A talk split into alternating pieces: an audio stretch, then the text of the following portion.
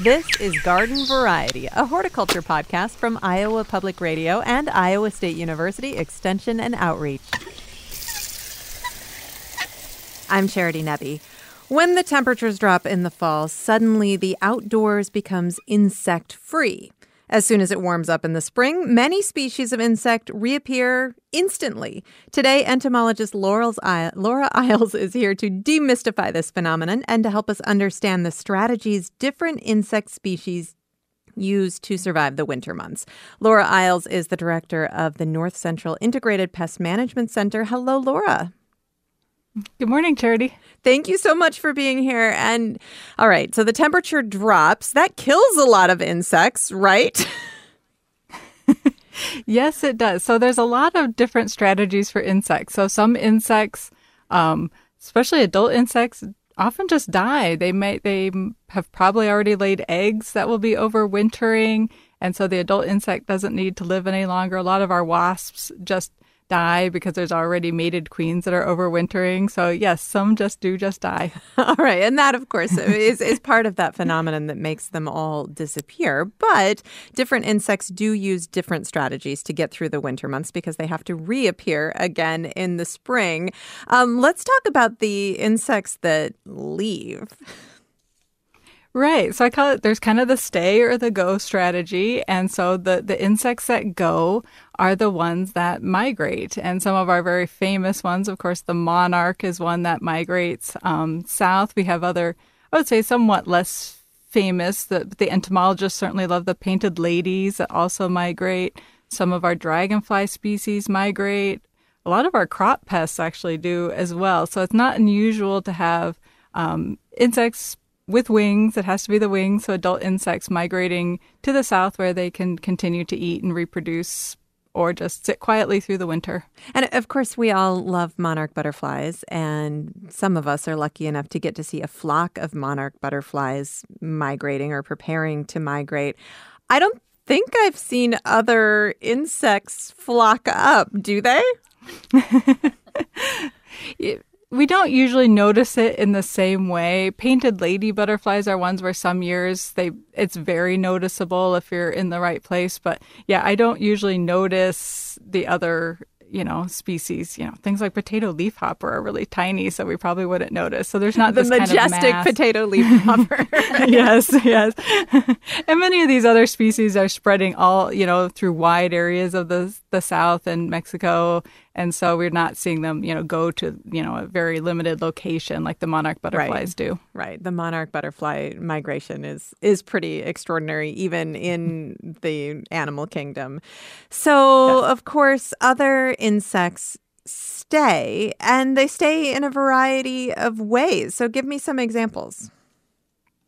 Right. So the insects that stay, and you know, all insects, whether they they leave or stay, all these things like the the day length changing that you know we notice now getting dark so early, temperature, all these things tells the insect that a big change is happening and triggers them to go into this kind of overwintering mode. And so, depending on the species, like, you know, bagworm, if you've ever had bagworm hanging on your conifer trees, there's eggs in a bunch of those bags because they just overwinter as the egg stage and they're adapted to, you know, handle pretty cool temperatures and do it that way. Uh, Japanese beetles, not everyone's favorite. Most of us, those overwinter underground and they can actually move pretty deep down into the soil to prevent freezing. So every insect kind of has its own little niche that it's adapted to. Right. And of course, Japanese beetles, they disappear long before the freeze comes. They've already gone through their season. The adults have disappeared and their the larvae is already down there waiting, ready to mm-hmm. reemerge next year when the time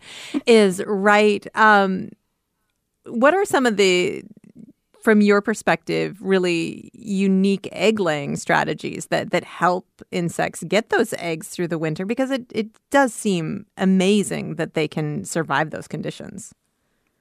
Yeah, it's it's, it's really amazing. Um, any of the insects, like, and to me, even some overwinter as larvae, which is truly amazing because insects are kind of bags of water, and if they freeze, the, the ice crystals will just destroy the cells. And so they have lots of ways of removing water out of the cells of their body, of producing kind of like antifreeze literally, you know, in their cells and things like that. So absolutely amazing ways. So they can they can physically try to get away from the cold, especially underground or in leaf litter, and then they can do things chemically in their own bodies to prevent that freeze damage, which is to me just fascinating.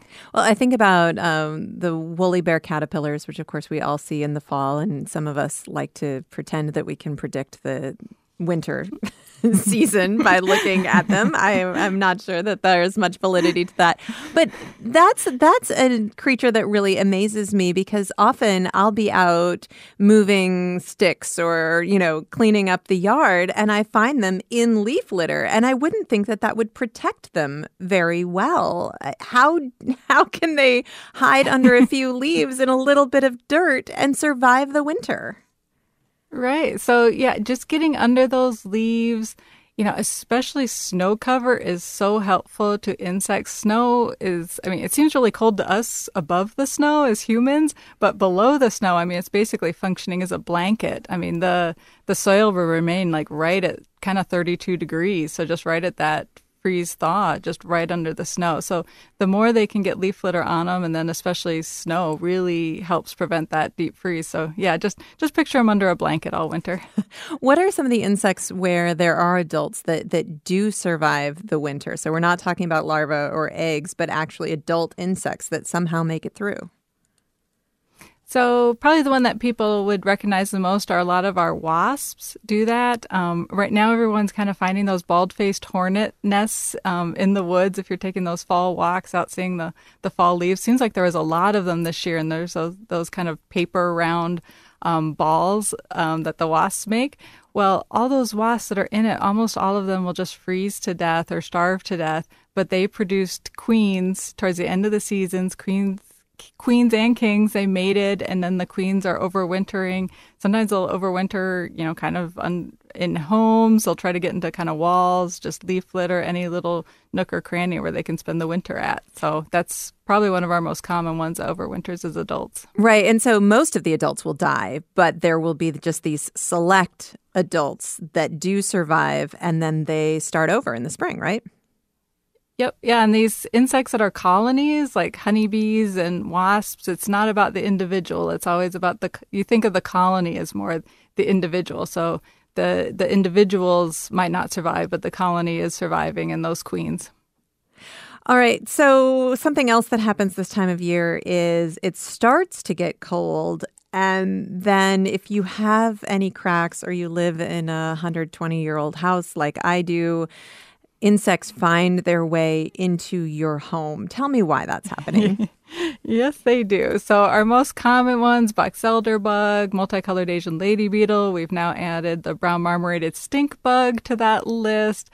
And so, these are insects that very often are sometimes they will want to like overwinter at the base of cliffs and things like that. That's the multicolored Asian lady beetle. So, they're really attracted um, to kind of vertical surfaces reflecting light. They're often really attracted if there's like contrasting colors, so drain pipes or, you know, something about the house that's kind of light colored. So they're not like oh, that's a house. Their their brain isn't working that way. They're just like, oh, that's a vertical surface reflecting light. I'll go land on it, and then they start to move around for that that cracker thing where they can overwinter. And they really need to stay cool and moist. Insects are are animals. As long as they're active, they're going to need water and food. So if they come indoors into your house, they're going to die pretty quickly. So, do I have insects overwintering under my siding? Yes, you probably do. I'm cool with that. It's all right. I'm, that yes, yes, most of us do. um, no, no, but so for the ones that do come into your house, how do you deal with that? So I recommend just you know vacuuming them up. Um, I often end up with little clusters of lady beetles up high on the ceiling where I can't even reach. Eventually, they they die and fall down. So, I mean, they're not going to hurt anything in the house. They're not going to hurt you or infest anything. So, you can just, you know, vacuum them up, you know, you can be kind and put them outside or something like that. But I don't recommend using any insecticides indoors. If the problem is extreme, and sometimes in some houses it really is extreme, you're going to want to use insecticide outdoors, maybe around the windows and things like that. But certainly sealing all those cracks and gaps, replacing screens, doing what you can um, before fall um, is also a big help. So we've been talking a lot about the the fall and winter part of this, but in the spring, the other amazing part is that you'll have a 50 degree day where it's sunny and then all of a sudden you can see insects flying around in the air, which I think is I, I pretty close to miraculous, Laura. How does that happen? Well, yeah, they're, I mean, they're insects and plants are so triggered on just temperatures and things like that. So, you, so they're, they're sensing those temperatures. They're becoming active. If they can get something to eat, something to drink, that really benefits them. We don't like to see like wild fluctuations and insects are a bit like plants that way. Crazy fluctuations in the spring or those late freezes can be pretty harmful to them. But it's one of the reasons, you know, we recommend you can leave that leaf litter um, in your garden and stuff until, you know, we're pretty regularly above above 50 degrees, even at night. Um, so it always allows us to kind of procrastinate that garden cleaning until later later in yeah. May. Well, and of course, a lot of people want to support pollinators. People are are mm-hmm. caring much more about our native insects now, and so creating that habitat, allowing that habitat to stick around, that's part of the relationship, right? yes, yes, and a lot of you know little tiny bees will even build nests, you know, in hollow plant stems and stuff. So you know when I now when I, you know, cut off my Siberian iris, I kind of leave those tall flower stalks because they're hollow and, you know, that's enough for a small bee. I don't know if I've ever gotten any in there, but I, I like to think so. So just, you know, cut, you know, you can deadhead and stuff your flowers, but leaving those tall uh, stems is really helpful. And so, and just, you know, waiting and, you know, even if you do have to cut them down, you know, in the spring, you know, laying them out somewhere where the wasps could still emerge from them is also helpful rather than, you know, piling it all up into a big compost pile. I love this trend because now I don't have to rake because I know that it's better for my lawn if I mulch up the leaves and I leave the leaves. And now I don't have to clean up the garden because I know it's better for insects and native pollinators if I leave it. That this is all coming up charity here, I think, Laura. yes. all right. Laura Iles is the director of the North Central Integrated Pest Management Center. For more gardening information and tips, please subscribe to our garden variety newsletter. Find out more at Iowa Public Radio radio.org slash garden. I'm Charity Nebbe.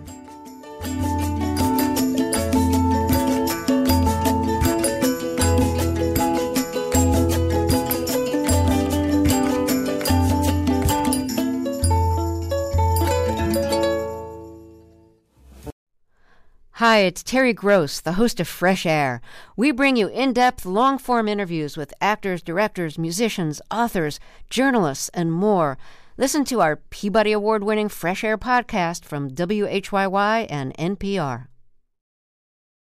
Garden Variety is a production of Iowa Public Radio and Iowa State University Extension. It's produced by me, Erin Stile, Caitlin Troutman, and the Iowa Public Radio talk show team. For more garden goodness, please subscribe to our Garden Variety newsletter. Just go to iowapublicradio.org slash garden. I'm Charity Nebbe. See you next time.